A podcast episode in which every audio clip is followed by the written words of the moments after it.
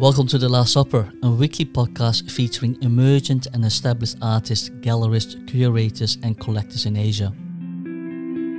Hello, I'm your podcast host, Oscar Van Huis, a Dutch Korean entrepreneur and artist based on Lamma Island in Hong Kong. In this episode, I have the pleasure to meet Yi Gao at Christie's Education in Hong Kong. He explains how she began her career in art, the many roles she fills at Christie's Education, and what makes learning at Christie's unique and special. I like to emphasize that this weekly podcast is entirely free. However, each weekly episode requires enormous personal resources, so I'm asking you a very simple favor. If you enjoyed this podcast, please ensure you subscribe to this podcast channel and share this podcast with your colleagues or friends. Without your support, this podcast would not be possible. And before we begin, I'd like to mention that the Last Supper podcast is supported by the Hong Kong Art Gallery Association, a member based non profit organization of established local and international art galleries in Hong Kong. Hello, Yi. Thank you for inviting me to the Christie's office in Central. How are you today? I'm good, thank you. How are you? I'm very well, and thank you for asking. When I walked in, I noticed that this meeting room has no art on the wall. Why is that? Yeah, I think we sometimes turn the space into uh, the exhibition space as well for our auction previews. So we just keep it minimum. So these panels can all be removed, and then this space will become much bigger, and there will be paintings hanging on the wall when we have an auction preview here. Last time when we spoke of air, you mentioned that there were two auction seasons, and there is one coming up in November, if I'm not mistaken. Yeah, the upcoming auctions will be at the end of November. As usual, we'll be offering an exciting range of objects from Chinese art to contemporary art. And most excitingly, this season we have a T Rex, a gigantic uh, dinosaur fossil, will be on auction for the very first time in Asia. So that's very exciting. Does the public has the opportunity to see the T-Rex skeleton in Hong Kong? And if so, where can they see this? Yeah, it will be on show at the convention center uh, at the end of November. Just you just need to register to come, and please do come visit. It's the best time to see art in Hong Kong. I'm not sure if you know this, but I'm curious about how it was decided to have an auction in November and not in August, for example. What is the reason behind this? Um, I'm not well. I think the auction calendar of Christie's needs to work out globally because we have auctions in London, New York, Paris, and then Asia. Right? We need to make sure our auctions don't clash with auctions at the other offices, and then we also need to make sure our auctions don't clash with auctions at Sotheby's. So that's why it just worked out that way. For Hong Kong, it's always end of May and end of November. And for our competitor, it's always uh, March and October. Okay, so there's this unwritten rule that you both agreed on, and that if you do these months, Christie's is doing it in a different month. Yes. And also, it depends on the availability of the convention center, right?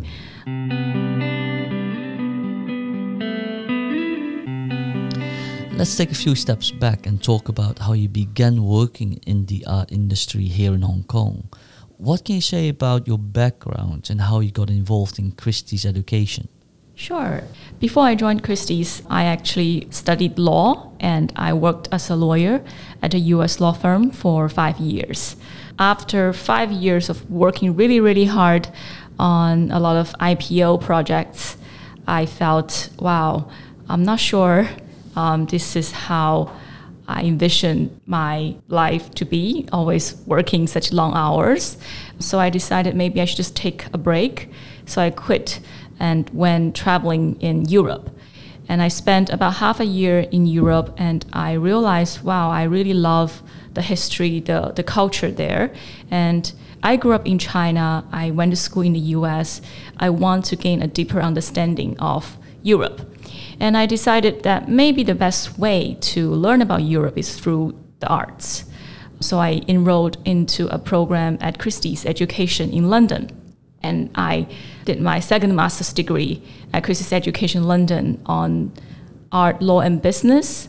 So it's still somehow related to my previous background as a lawyer, but also that degree really introduced me to the art and the art market.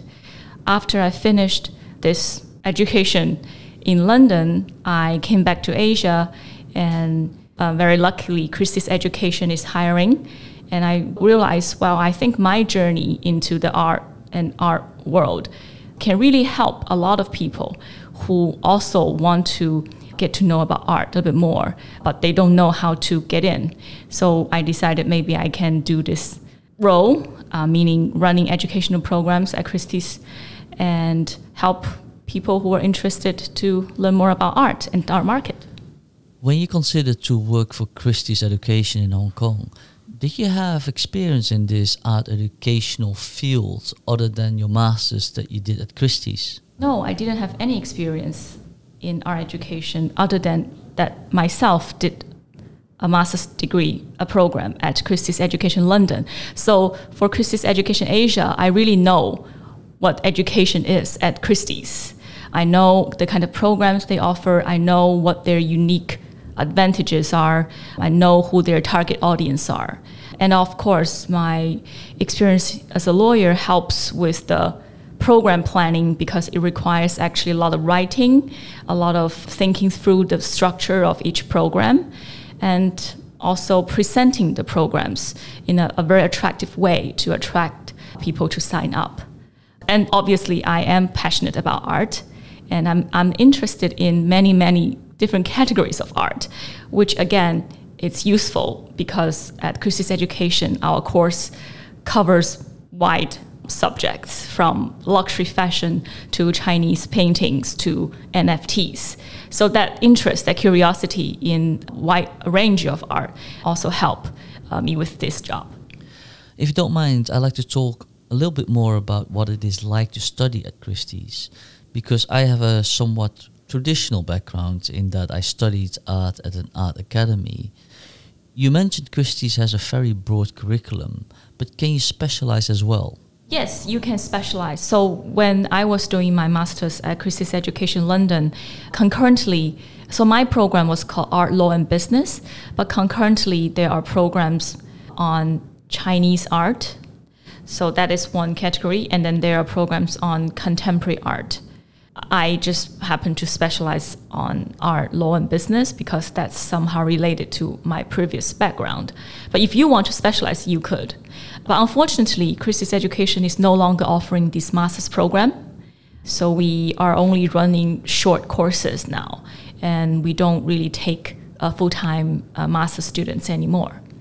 But the idea of short courses is still very similar to when we were running the master's program, which is always very object based, meaning you get to handle the ceramics, you get to handle the paintings, uh, you get to take a look at them with all the specialists. You learn the history, you also need to learn about the art market. So that's always the key uh, advantage, a unique point of our courses.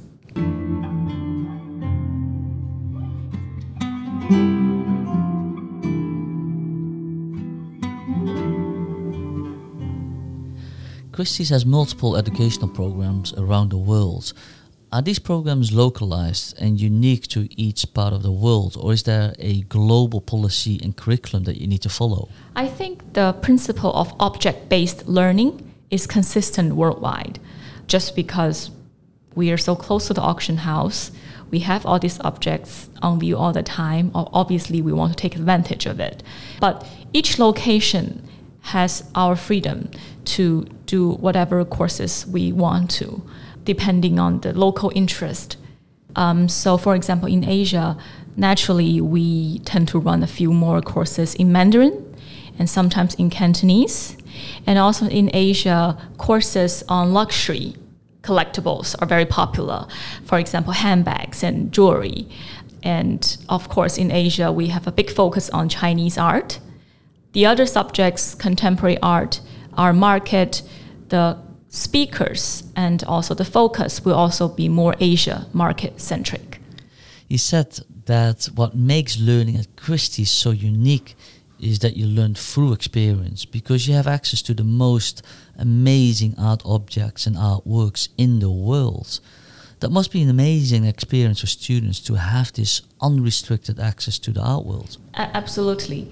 Um, so, for example, almost every course that we offer here, uh, there will always be some element or one session where you will go with the specialist to go see the paintings during our auction preview, or you will go to handle uh, object from the Chinese art category. You can ask them any questions how they authenticate these objects, uh, how to look at the condition of these objects, and based on different style, what's the value of these objects, which you really cannot get when you are taking these kind of courses at a university because they don't have that market focus and insight.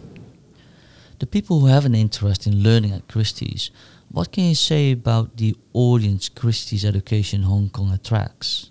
I would say it depends on the course, right? If we have a, uh, for example, our upcoming course, which is called Art as an Asset Class, uh, I would say most of them come from the finance industry, or they can be a private banker who wants to get to know about our market because they're seeing the need from their ultra high net worth clients, the, the need for them to acquire art, to build art into their wealth collection, right? So we have that kind of background. We also have lawyers, bankers, other professionals who want to start collecting but don't know how to, don't know where to buy, don't know how to make sure they're buying the, the right artworks. Uh, we also have students when we run a course on the careers in the art market, we attracted a lot of students who want to get an idea as to what it is like to work at auction house or work to work at a gallery. So it's quite diverse.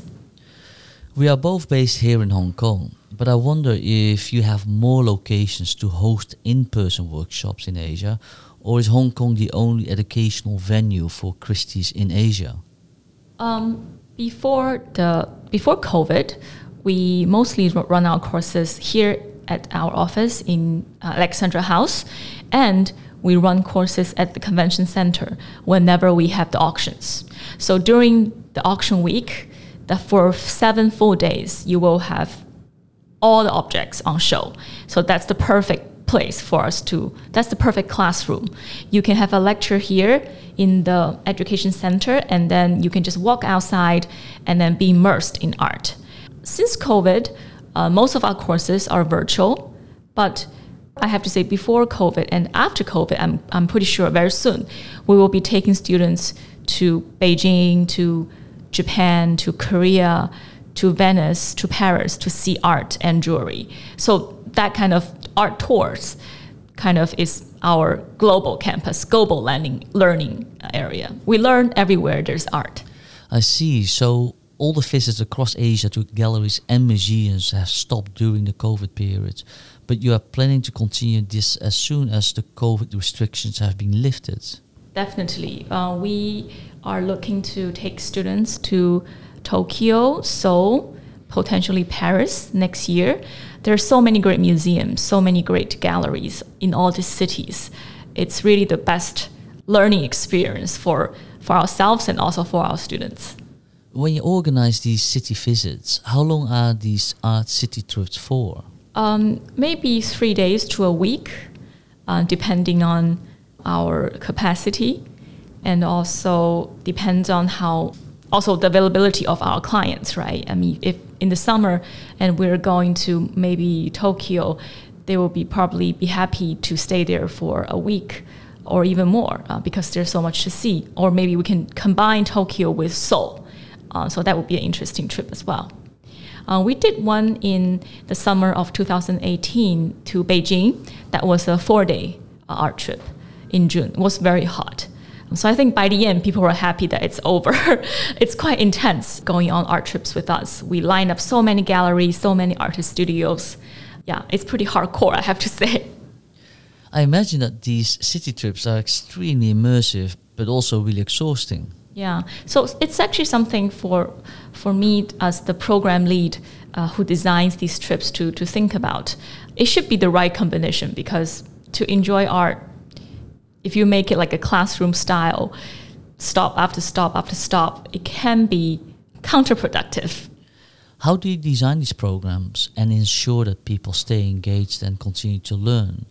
Do you have many rest periods and breaks as well? Yeah, definitely. And also, we'll be building in um, nice restaurants. And obviously, if we go to Paris, we should build in some shopping time, perhaps, considering that a lot of our participants they are also interested in that. I mean, it's part of the traveling, right? If you are just focused on going to all the museums, you are missing out the many, many other elements of the, the city. So it's a holistic experience.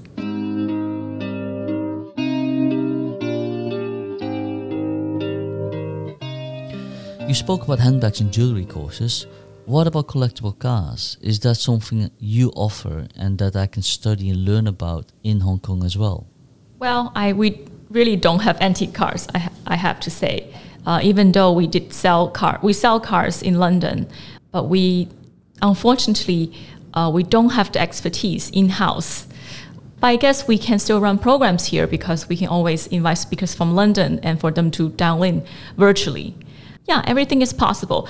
I have to say, our course launching tomorrow on luxury fashion is a very good example because fashion, dresses, outfits, it's not something that Christie's Asia regularly sells, right? You wouldn't really think, oh, I want to learn about collecting a dress. Not really. But this is a very interesting topic. If you think about how people are curious about the Met Gala, and why are those celebrities dressing up like that? Or if you're curious about all the movie stars, their style, their outfit, their look, and how they present themselves, and how the movies dress up their main uh, actors, these all have important uh, relationship with our history and also culture. So this course will bring out some of these interesting aspects of luxury fashion. You must have learned an incredible amount since you have joined Christie's education team because the curriculum is very wide ranging from Chinese porcelain to luxury items, fashion, and antiques. Well, I cannot say that I'm an expert at all. Um, even at Christie's, our specialists at each department they will have their focus because if you're just talking about modern art there are so many artists in this category and you need to know about their life, their artworks, and also their art market. So I would, I definitely am not an expert in in all the subjects that we cover, but I think I am so interested in them. I kind of know enough for me to structure a program that I think will be really, really attractive to people who want to gain a deep understanding of the subject. Let's also talk about how you develop a new course. What can you tell me about this? How do you go about designing a new subject? Sure. For example, um, last year I designed a course called The Global Icons that brings together specialists from Christie's Hong Kong, New York, Paris, and London for them to talk about the top artists from their own region. So the specialist in London, she will be talking about the most important British artists, such as Bacon and then Freud. And the specialist in New York, she will be talking about the NFT artists because New York is where we sold the very first NFT. Also, some of the most important post-war artists from New York. And then we have a, the specialist from Paris. He talked about the French artists after the war. And so the idea is really comes from the fact that Christie's is such a global platform, and we really bring the best artists uh, from each area of the world, each region of the world, to our collectors. And also, our collector base is also incredibly global. In Asia, when we have an uh, auction uh, here, there will be bidders from New York, from London. And when we have an auction in London or New York, like one third of the bidding are coming from Asia.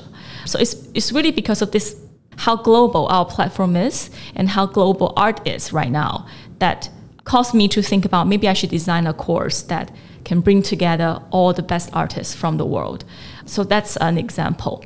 Another example is the luxury fashion one I just mentioned to you. It came about because a very um, the art historian, she is focused on textile history.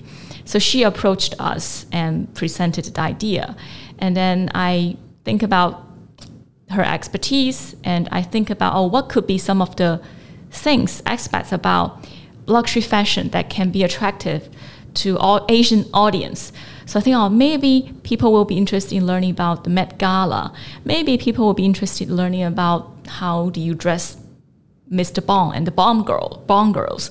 Maybe people will be interested in learning about the history of kimonos, of the dragon robes, of the imperial Chinese courts.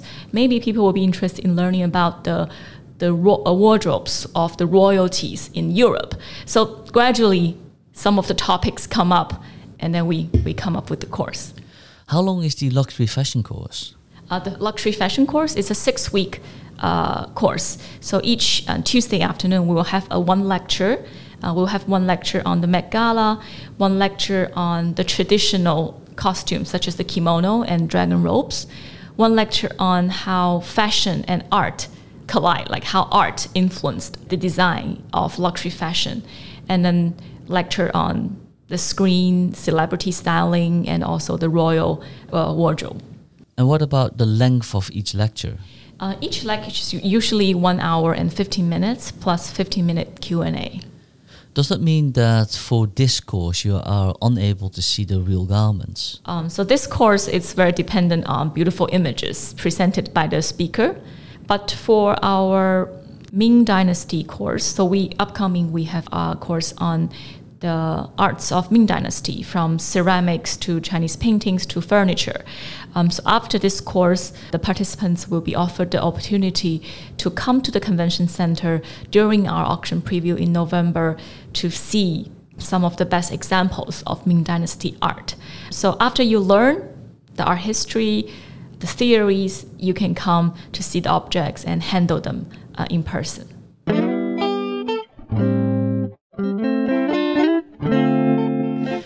What I understand through this conversation is that you have many roles from designing the curriculum, but also a major part is to facilitate events. Thank you. Um, so I guess another very important role is that I facilitate, meaning I will always be online when the speaker teaches and also at the end of the each session, the usually people ask questions, but sometimes they don't. So I need to ask some questions to to make sure the key message of the lecture is there is clear. And sometimes the lectures take the form of a conversation. So I need to talk to the speaker and I need to moderate the speaker. I need to ask the right questions. A lot of our students they are starting to collect and they are so new to the art market that they don't know actually what kind of questions to ask yet. And so a big part of my job is to help them and guide them on the right direction. Uh, what kind of question you should be asking uh, when you are trying to spend money and buy a certain object. And I think that uh, is actually quite important when it comes to our education and bringing people into the door, uh, so to speak. What do you advise new students on how to form the right questions? I, well, this is the first time I get asked this question, I have to say. I myself ask our speakers a lot what advice do you give to the students when they are starting to collect, right? And advice is always trying to figure out what you like first. I think this is the same with your to your question. Um, you need to develop an area, you need to figure out an area of art that you really are passionate about and are willing to commit to investing time and money in collecting. And once you know your direction, you start reading about the category. You read our history books, you also should read um, the auction categories the more you read, you just naturally will start having questions. But obviously, it also depends on who you are talking to. If you are talking to a specialist at Christie's, I would say ask them questions about the market, ask them the questions about the value of these objects, ask them questions about how rare these objects are. But if you're talking to a university professor, um, you should be asking them questions about, oh, what is our historical context in which these objects are produced? Know who you're asking and try to get their advice. Is it true that Asian and specifically Hong Kong audience is more interested in the value of art and art as an investment? Um, I have to say, based on our experience designing these courses, it is kind of true. For example, when we have a course, the title goes something like collecting and investing, they tend to do really, really well. And the questions coming from the audience are also a lot of times related to whether something is can hold its value, whether this is the right artist to focus on. But again, we have audience joining from Europe sometimes and sometimes from the US. The fact that they didn't raise these questions does not mean that they're not thinking about it. But I do, when we plan courses, we do try to keep that in mind. We always make sure the elements of the course include this kind of investment and collecting angle, practical angle. Because number one, this is what Christie's specialist is good at. And number two, it is a question that a lot of people care about. Having facilitated these courses, and I'm sure you've spoken with many students, what is your viewpoint when a new student joins the course and considers starting an art collection? Well, it depends on your goal if you want to build a collection that has a focus, then you have no choice but to focus. But if you are collecting like for example Anne and Gordon Getty, who is collecting to just to live with art, then you don't have to have a special area. You can collect some decorative arts from Germany. You can collect some Chinese ceramics. You can also collect some Monet, some impressionist painting or contemporary art. You can, if you're very young and into cryptocurrency, you can also collect NFT. But if you're not collecting, you just want to appreciate art, then I encourage you to be very wide. Go go broad and go wide because art is such a great way to learn about different culture, to learn about people's lives. It's just a window into a richer life. I, I truly believe. Before I went to study art, when I was working as a lawyer, I feel my life is very one dimensional. It's just the law.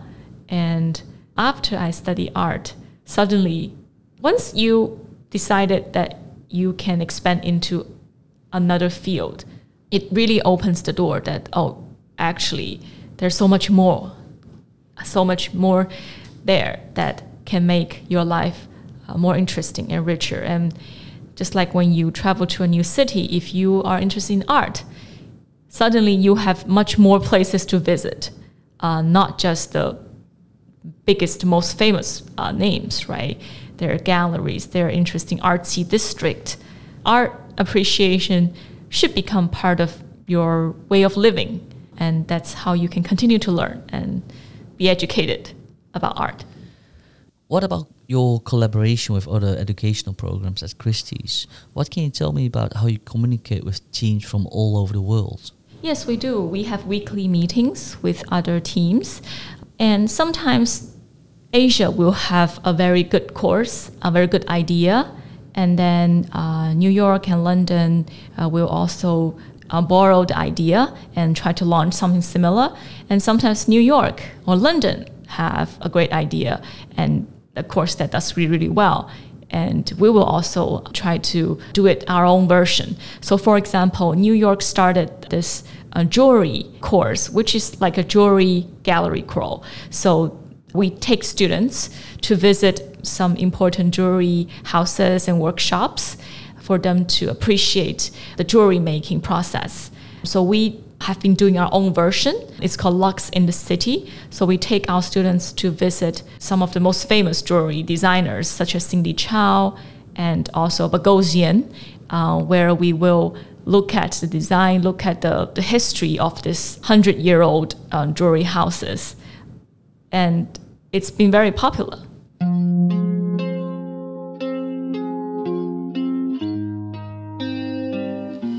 Before we began this conversation, you mentioned that Christie's in New York had auctioned an NFT. Do you offer a course in NFTs as well? Yes. So after we sold the NFT in March, we launched a NFT course right away in London and then right away in the Mandarin version of it in Hong Kong. And these two courses was very, very popular because obviously it's the hottest topic. Uh, yeah, we need to act very fast whenever something really, really big in our market happened, and we should have a course around it because one of our advantages to be timely, be close to the market. And we also have been do, running the art and tech summits globally. Um, so there's one in London and one in New York and one in Hong Kong. And then again, New York, London, and Hong Kong. So every year we try to bring this topic up to date. What is the latest trend in the art and tech space? Uh, who is the um, most uh, sought after NFT artists? Um, we try to make sure these subjects that uh, people are interested in and also attractive, uh, they can always learn these uh, with Christie's education. You just referred to an art and tech summit. What more can you say about this art and tech summit? So we, um, so it's really a big, big conference.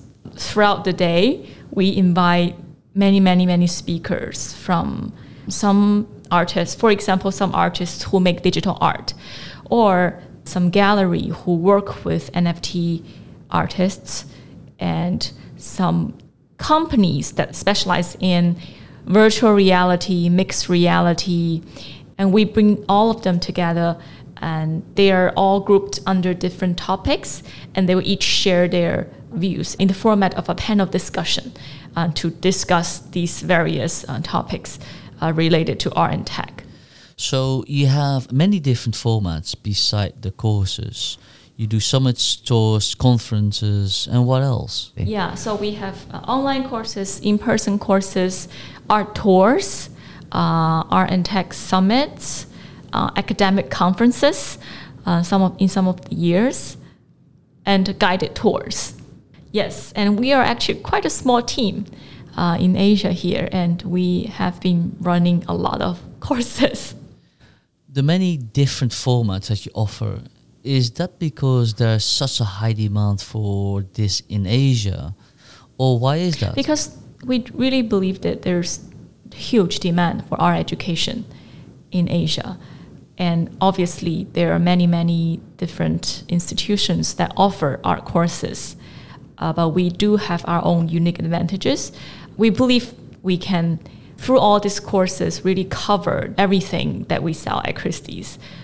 It's just how we curate the courses throughout the year and also how, yeah, we wish we could do, do more. It's just that we don't have enough uh, time and manpower because just like I said, every time at our auction preview, you have a Picasso, a Monet, and then you have 12 million Ming Dynasty blue and white dragon jar. These are all very, each of these objects is, you can learn about it for a whole day, right? You can plan so many, so there's so much content being offered at Christie's. And if we don't do more, we feel that, wow, we are not doing justice to, to all the things that we are offering.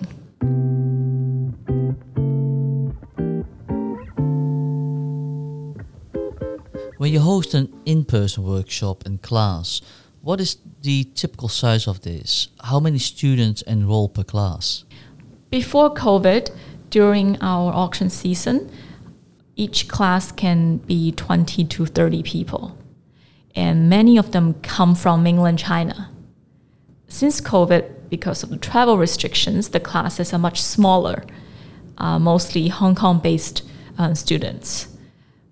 But if we do virtual, again, we will have many people joining from mainland China. And our class size ranges from 10 plus to 30. Is the virtual format new or was this already in place before COVID happened? Not really. So, virtual is really a total reinvention, innovation since COVID. I, I still remember when COVID first happened, we had to postpone our courses for one month. Okay, we'll wait. Another month. Okay, we'll wait. And then we realized probably this is going to be a long term thing. We have to figure out ways to continue to run courses. So, thanks to Sarah, the director of Christie's Education, it was her idea to bring everything online. And the first core virtual course that we launched was Arts of China. It's a 12 week program that covers from the Tang Dynasty all the way to Qing Dynasty, from ceramics to paintings. So it's like an all comprehensive guide on collecting the arts of China. And when we first did it, we weren't sure about how it's going to work. Will people pay to listen to courses online? As it turned out that you probably know uh, during COVID, many, many people paid t- for education online. Um, so yeah, we did really, really well. So virtual has been established since then, and I don't think we'll ever give up virtual again because we can bring in speakers from everywhere, and then we can connect with students anywhere. It's just like our auctions at Christie's. We'll always be very big on online bidding, joining from everywhere. So I think in this way, COVID really changed our model a lot. What about the handling of arts? How does that work in a virtual classroom? We, we try to do virtual handling, meaning our specialists will be handling the object and we will use our phone and film it through Zoom. But I don't think that's the best user experience, I have to say. Uh, it doesn't do justice to the objects. Also, the students can't really have that tactile feel, how smooth the this vase is, or how heavy this gold sculpture is, right? So that part is not ideal in the virtual format. But lecture virtually works quite well. And I guess another element that is missing out for the virtual courses is the networking. A lot of our students they come to our courses, they love making friends with their fellow students and also be connected to our specialists and auctioneers and scholars. And they a lot of times the the conversation after the lecture can really lead to a lot of future learning opportunities. Um, so we, we really look forward to bring back more in-person courses to give our um, audience, the participants, the opportunity to really get to know our speakers. And how do you develop and manage your community of students? How do you re-engage the alumni and previous students? Um, for example, we had a symposium on jewelry in Shanghai in 2018, I believe. But since COVID, our team cannot go to Shanghai anymore. But whenever our Shanghai office has previews, events, we'll be sure to share those events with the students who attended the symposium in 2018. And then they can always go back and look at art together. And so, yeah, we create this little community uh, of our alumni.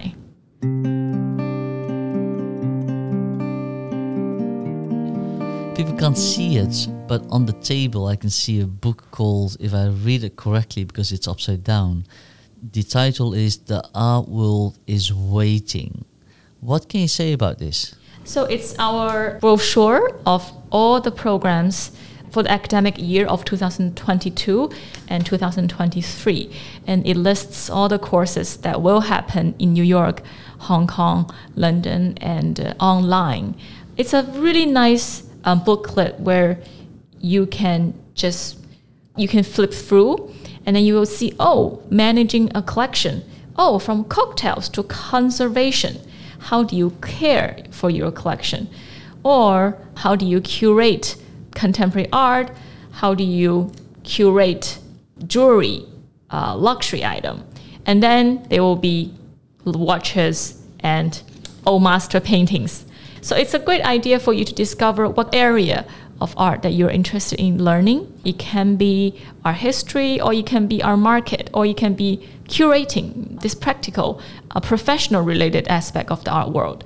Um, so it really shows how wide our course offering is. There's definitely something for everybody. What about if you're not in Hong Kong?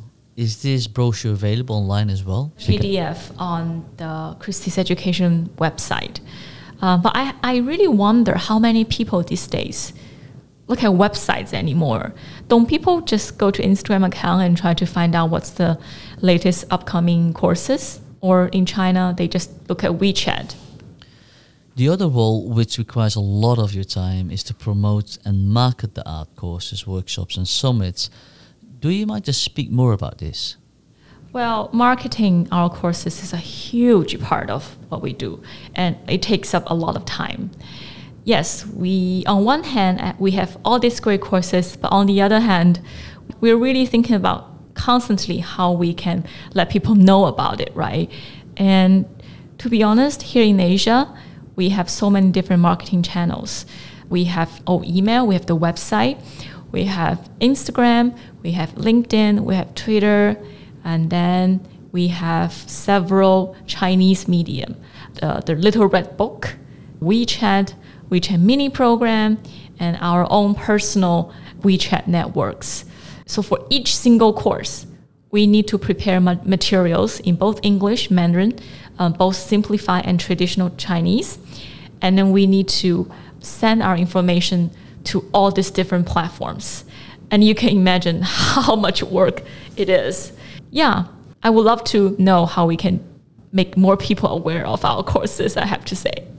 You need to be really, really creative with promoting your courses these days because there's a lot of competition, I have to say. And there's a lot of free content as well. If you just YouTube arts of China, you can get many, many videos, right? And why do people pay to take our courses? So we need to write about our highlights, write about the unique points of these courses, and we need to find very attractive images to showcase the course. We are competing for people's attention, just like a million other businesses are. And yeah, it's an endless effort, I have to say. Christie's Education is not an NGO, but a for profit business. So, what is the purpose for hosting and providing all these amazing art courses? As you probably already see, our course fees pretty high premium educational product. Obviously, think it's worth that price uh, given the expertise that we're bringing in. It is not easy to convince people to pay relatively high price for a educational course unless that person is really serious about collecting, which makes one of the missions of Christie's education actually is converting people to collectors. So we obviously we can make our courses all free and attract a thousand people.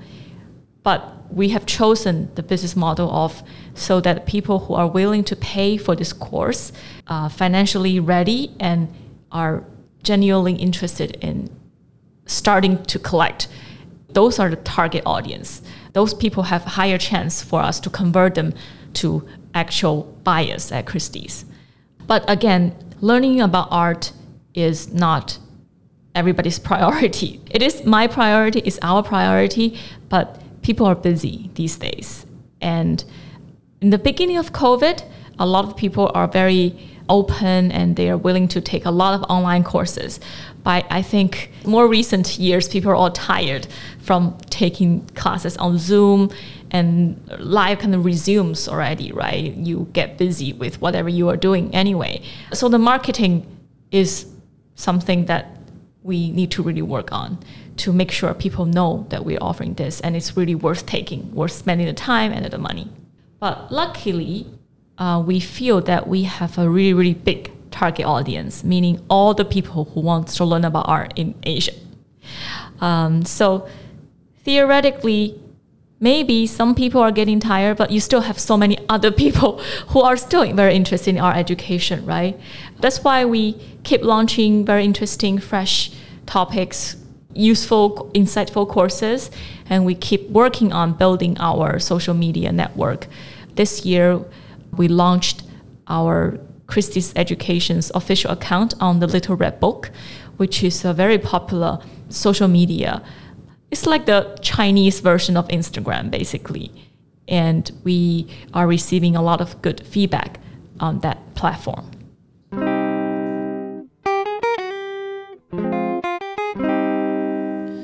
The skill sets you possess must be really broad because, from what I understand, not only do you design the courses, you facilitate the workshops, you host gallery visits, and you promote them as well. That must be a really rich experience to be able to work in so many different domains. Well, thank you so much. Yeah, I, I now that we've talked about it, I realize, well, we are a team. It's not just me. It's also uh, Sarah. It's also my colleague Alice we're so small that everybody just have to do everything a little bit. And I think one of the biggest thing I learned from working at Christie's is how important marketing is. The value of art, a lot of it comes from the exposure, comes from education. The reason why we are doing all these courses on the blue and white is because the more we share the history, the importance of these objects with the audience, the more they'll realize, they'll recognize that their value, right? So marketing itself is also for me learning about objects. Even posting Instagrams, I have to say sometimes, wow, I need to market our upcoming course. What kind of image will be most representative of the spirit of this course? What image will be most attractive to get people to click through my post?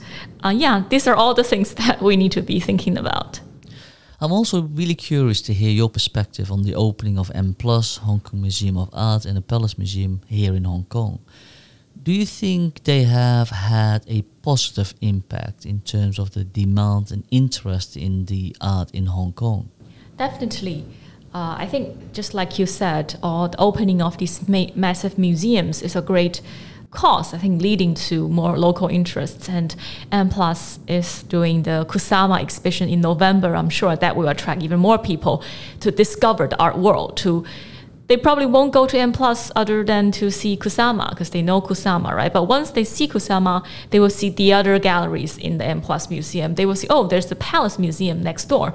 More interest coming from the local uh, residences here in Hong Kong, and also I think they are more interested in local in art in Hong Kong is because they cannot travel for two years for the longest time, right? And then what to do? So uh, when we launched our art in the city series this summer, uh, it was super popular. It was sold out very quickly.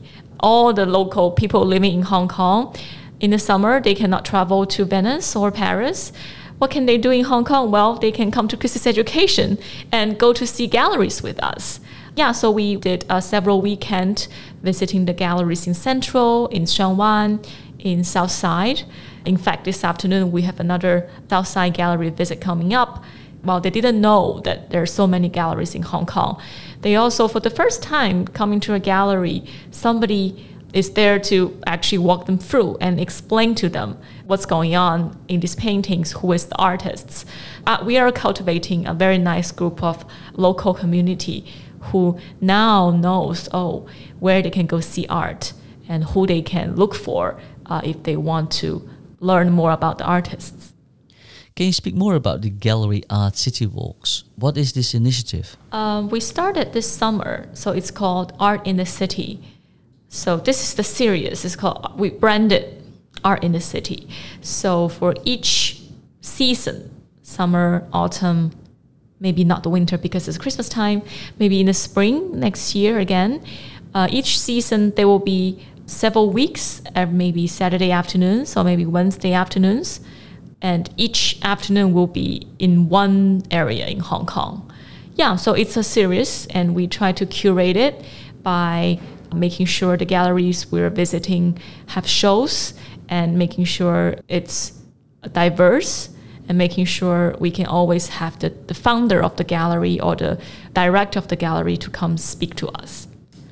What else do you have on your wish list, and what can we expect from Christie's education going forward? Um, yeah, for the upcoming seasons, there's so many topics I want to explore. I want to do a course on on ukiyo-e, Japanese woodblock prints, which is a personal passion. I also want to do a course on anime, uh, so the manga drawings and uh, the sagas from the iconic Japanese anime TVs. What else? Oh, I look forward to traveling back to China and run symposiums in Shanghai and Beijing. And I think that's it. Is there a limitation to how many courses and summits and workshops you can host and manage? There's no limitation to the more is more basically. I, I so I understand that we want to have this kind of continuity, this continued presence that we're always doing something. Every time you go to our Instagram page or you go to our website, there's something going on that anytime you want to learn about art, we have something to offer. That's our goal. So working hard on that. But the truth is, sometimes the audience, they're so interested and, and passionate. They're just so happy to be able to join our courses or come with us to see the, the galleries. Um, and for example, some of the gallery visits, it doesn't require professor to come give a lecture. It doesn't require a long-term planning, right? But these sometimes are the most exciting events for our students because they can meet the gallery uh, director or the founder. Uh, they can ask them questions. It's very intimate.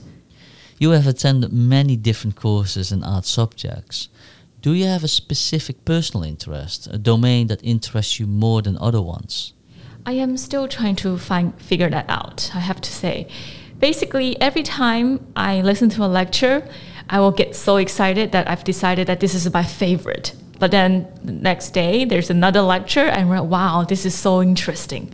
Uh, I'm too excited. I need to learn more about it.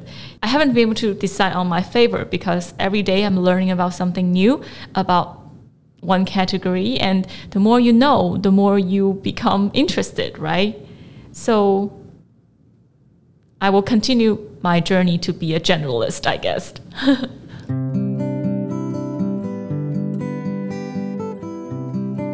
We've come to the end and we need to wrap this up, E. So I'm going to ask you the final question about your Last Supper. If you were to have one, which artist would you like to invite and why? Well, I will definitely invite Picasso. Maybe you get this answer quite a lot. Number one, I truly, truly love his works from his neoclassical period. I think it's the 1910s. Number two, he is just so talented and he has mastered so many different styles. He's just this explosive energy. He's this quintessential artist, right? So such a genius and I would really want to know about his creative process. Like, how do you come up with all these new ideas of painting, about painting?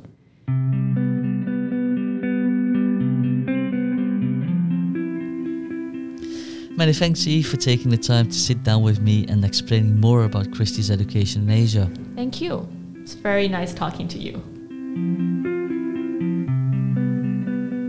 Thank you for listening to this week's episode with Yi Gao of Christie's Education in Hong Kong. That's it for this episode of The Last Supper. I already mentioned this at the beginning of this podcast, but in order to continue to offer episodes for free, we will need your support. Simply subscribe to this podcast, give it a star rating, leave a comment, or share it with people who you think benefit as well from listening to this weekly podcast about art in Asia.